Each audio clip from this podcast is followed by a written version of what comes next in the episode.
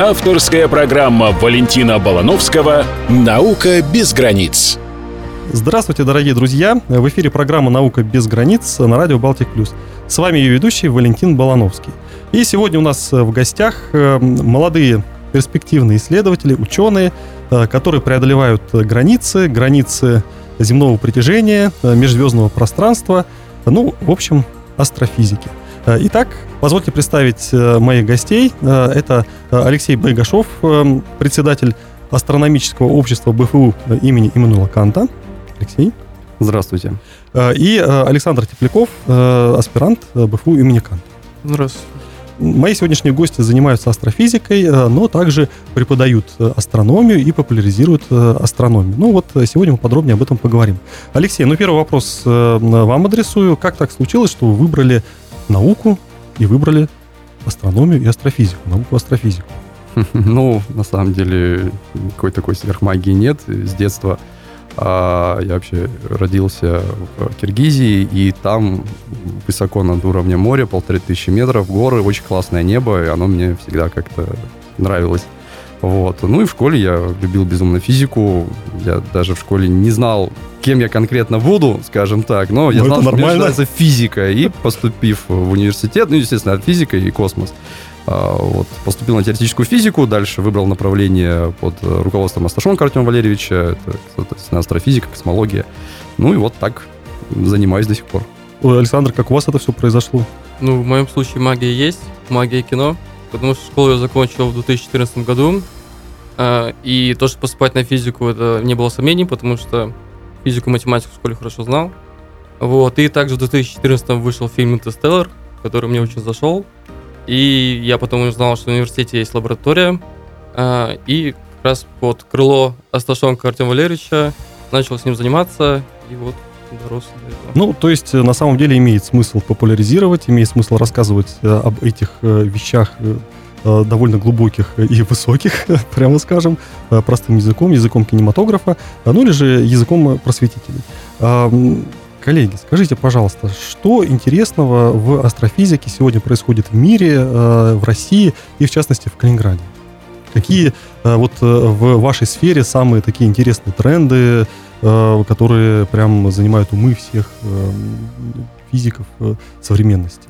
Ну, тренд случился в конце прошлого года, в декабре, как известно, полетел телескоп Джеймса Уэбба, а, и это одно из самых главных событий, которое вообще вот а, было в прошлом году, потому что а, все сейчас активно ждут данных, которые телескоп, соответственно, нам предоставит.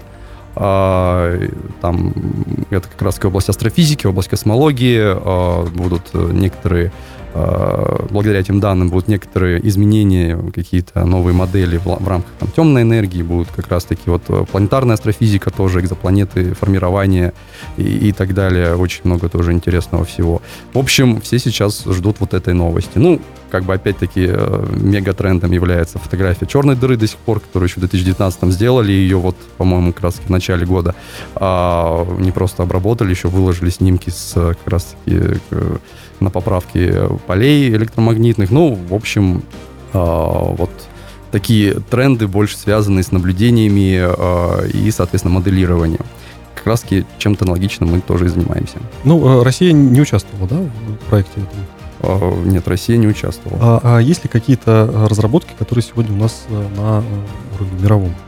В смысле, с Россией? Ну, в России, да, э, в нашей астрофизике, наши ученые – насколько мы а, можем а, конкурировать сегодня с зарубежными коллегами. То есть понятно, что а, ну, телескоп запустили, а, и эти данные будут доступны для исследования ну, насколько я понимаю, всем. Да, конечно, с а, тоже можно данные получать. Вот, э, э, соответственно, всем. насколько мы готовы анализировать эти данные и, эм, скажем так, по полной, в полной мере воспользоваться этими открытиями У нас в большей степени занимается этим МГУ. Там как раз таки есть обсерватории имени, э, имени Штенберга, э, и, соответственно, вот их направление. Естественно, э, здесь, когда мы говорим про науку и кто как, очень сложный вопрос, потому что, допустим, очень много людей в этих проектах, выпускники того же МГУ, СПБГУ и так далее. То есть в России есть люди, есть лаборатории, наша в частности, которые э, чем-то полезным занимаются в этой области. Мы пишем научные статьи, э, и, соответственно, вот деятельность идет. Но просто сказать, что ага, вот, вот, вот здесь вот эта вот лаборатория по астрофизике, вот они вот сейчас что-то классное откроют, ну вот... Будет, будет прорыв. Да. А, вот тогда следующий мой вопрос. Чем интересным занимается ваша лаборатория? Ну, наша лаборатория в основном занимается теоретическими исследованиями.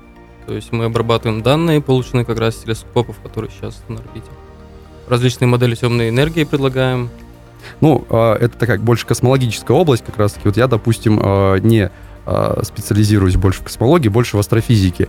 Занимаюсь нейтронными звездами, очень интересные объекты. А, и а, как раз-таки моделированием. То есть, э, причем даже у нас уже для школьников есть направление математического моделирования. Что это такое? Когда мы в виртуальном пространстве пытаемся визуализировать э, соответствующий объект, который где-то в космосе находится, по данным, которые мы, соответственно, имеем. А, вот. Ну, естественно, научная визуализация это не всегда прям вот если нейтронная звезда, значит, там шарик какой-то или там объект, да, вращается. Нет, это могут быть графики, там, зависимости какие-нибудь массы, там, от радиуса и так далее. Вот. Ну, сейчас одна из, э, опять опять-таки, довольно серьезных э, проблем э, в допустим, в области нейтронных звезд, это поиск уравнения состояния вещества нейтронного, потому что вот, э, до сих пор неизвестно, есть ли аналитическое уравнение состояния, то есть можно ли записать уравнение, в котором вот будет понятна зависимость плотности от, соответственно, давления. И на сегодняшний день, так в научном мире, скажем, э, негласно э, поиск этого дела э, гарантирует Нобелевскую премию. То есть если вдруг откроют уравнение состояния нейтронного вещества, то ура. И что нужно для этого? Ну, нужно больше данных. Допустим, вот не так давно открыли нейтронную звезду, масса которой больше, чем две массы Солнца. А сейчас есть предел так называемый Оппенгеймера-Волкова, это когда звезда умирает, и она преобразуется, может стать черной дырой. Нужно, чтобы ядро такой звезды было в 1,4 раза больше, чем масса Солнца. А вот когда, допустим, э, прошу прощения, чтобы нейтронной звездой стать, а вот когда уже черной дырой звезда может стать, там уже трудности. Этот предел находится от 2 до 3 масс Солнца. И вот чем больше наблюдений у нас будет, тем точнее уравнение, и, соответственно, вот э, тем э, более вероятно мы получим истинное уравнение состояния. Ну вот чем-то таким мы, в частности, тоже занимаемся. Ну, то есть, грубо говоря, вы сейчас, как и весь мир, в ожидании этих новых данных с телескопа, Веба, да, потому что, э, ну, по сути, это дерби за Нобелевскую премию. А, ну, телескоп Веба конкретно нейтронными звездами заниматься не будет, а он будет заниматься чуть другими вещами, там в области, допустим, э, моделирования э, экзопланет, точнее, формирования протопланетных дисков и соответствующих планет. Вот. У нас нет вот, э, вот если в нейтронных звездах мы прям серьезно, да, скажем mm-hmm. так, занимаемся. Здесь мы просто какие-то базовые модели представляем, как это работает. То есть нам конкретно Джеймс Веб не поможет, но вот в астрофизике, да, он классный. Ну, э, все же взаимосвязано, то есть лишней информации не бывает. Безусловно. Э, вдруг ты что-то такое откроется, как-то случайный результат исследования, потому что ну, во многом научный прогресс возникает в результате незапланированных открытий, и эти открытия часто меняют вообще э, теорию ну, с ног на голову ставит. А есть э, чем гордиться конкретно калининградской науке? То есть вот насколько, э, скажем так, э, в Калининграде э, астрофизика, космология развита. Ну, многие знают Артема Валерьяновича, Юрова, потихонечку начинают узнавать про Асташонка, но если из истории вспомнить, то, конечно же, это Бессель, который на этой территории э, совершал свои э, великие открытия э, давным-давно. Ну, тут сложный вопрос, как его мерить, да, а, чем и гордиться. У нас есть и регулярно в год выходит там, условно, несколько статей, которые публикуются в журналах с цитированием соответствующий там Scopus, Web of Science и так далее. А, ну, чего-то такого прям сверхзнакового наша лаборатория а, на данный момент а, не открыла, но мы цитируемы, а, наша лаборатория в научном мире имеет место быть, про нас знают, соответственно, ученые, там коллаборируем с, э, допустим, Барселоной, э, Центр космических исследований, институт. А с МГУ у нас тоже есть совместные статьи с э, соответствующими коллегами оттуда. Как бы вот по чуть-чуть, по чуть-чуть мы маленькую лепту ну, в мировую науку вносим. Наше величайшее открытие еще впереди. Ну, в любом случае, мне кажется, что это очень здорово, что молодые ученые, аспиранты могут публиковаться в престижнейших международных изданиях. Скажите, пожалуйста, насколько сегодня вообще астрофизики востребованы. Э, и э, вообще, вот эта наука, она исключительно теоретическая или она имеет какое-то практическое значение, э, за которое могут любить астрофизиков и астрономов, которые еще и увлекаются, рассказывают об этом другим? Ну, астрофизика — это чисто теоретическая работа. А, вот астрономия — это как раз и прикладное какое-то имеет применение, то есть там постройка телескопов, спутников. А, но мы занимаемся теоретической работой в основном. Ну, ведь, э, как говорил обожаемый мной Иммануил Кант, нету ничего более практичного, чем хорошая теория. Ну, на самом деле, а, и астрофизика, и астрономия, естественно, имеют непосредственное приложение. А, вот не так давно, кстати, в прошлом веке у астрономов отобрали главную такую а, работу, которой э, до этого всегда астрономы занимались, это время. Когда был да придуман эталон секунды, а, он сейчас а, в, завязан на атомные часы, а раньше астрономы как раз-таки а, измеряли время по вращению Земли, различным там, соответственно, а, движением, а, связанным с вращением и движением Земли. Вот, а, когда изобрели более точный эталон секунды, он ушел, соответственно, вот туда, в область квантовой физики.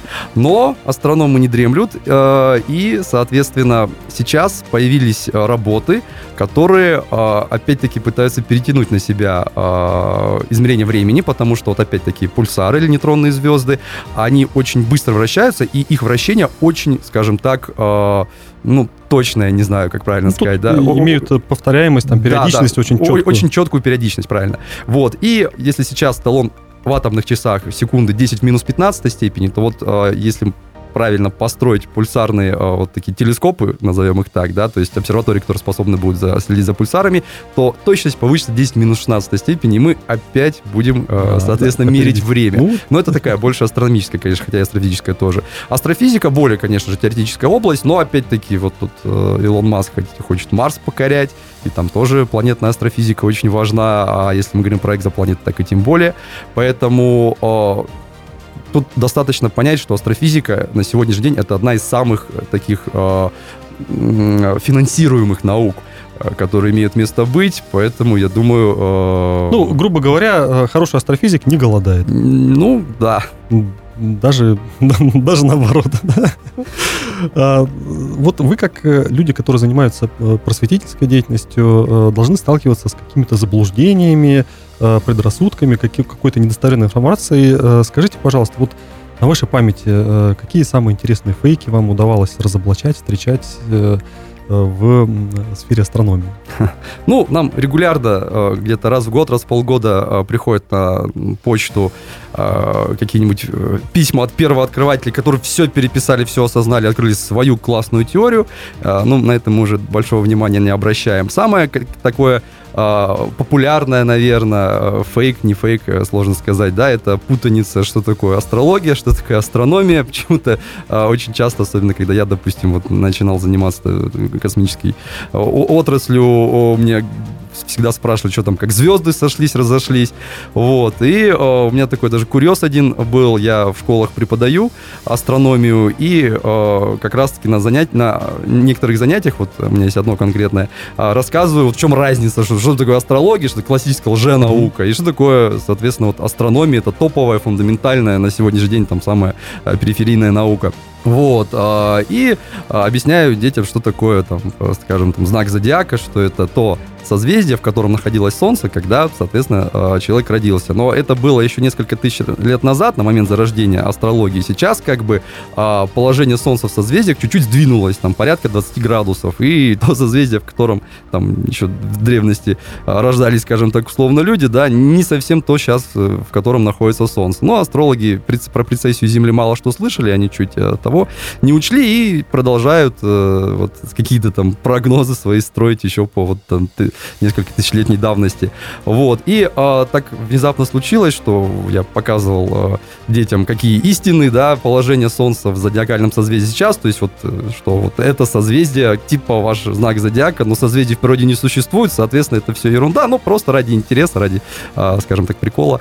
Вот. И э, заметил у одной ученицы 11 класса татуировку в виде э, созвездия близнецов. Ну, видать, наверное, она считала, что это ее знак зодиака. Мы э, более точно посмотрели, оказалось, что она телец. Вот. Так что, как бы курьез не курьез, но я предложил зачеркнуть ей созвездие и набить новое. А, скажите, а, насколько сегодня существуют возможности у молодежи, которая интересуется звездами, как-то этот интерес реализовать? То есть можно ли где-то там, начать ну, просто с астрономии, с наблюдения за звездами, там даже которые видны в оптический телескоп, потом как-то серьезнее продолжить эту работу. И вообще для того, чтобы стать астрофизиком, это можно и можно стать в Калининграде или обязательно ехать там в Питер, в Москву или вообще за рубеж для того, чтобы реализовать свой интерес к звездам. Ну, помимо преподавания в школе, мы еще также проводим занятия по олимпиадной астрономии, готовим учеников, которые очень сильно заинтересованы и раз мы стали астрофизиками, то, возможно, и любой может так сделать. На самом деле, а, безусловно, а, Питер-Москва — это ведущая область, и вот даже наши олимпиадники поступают туда после а, выпуска, да.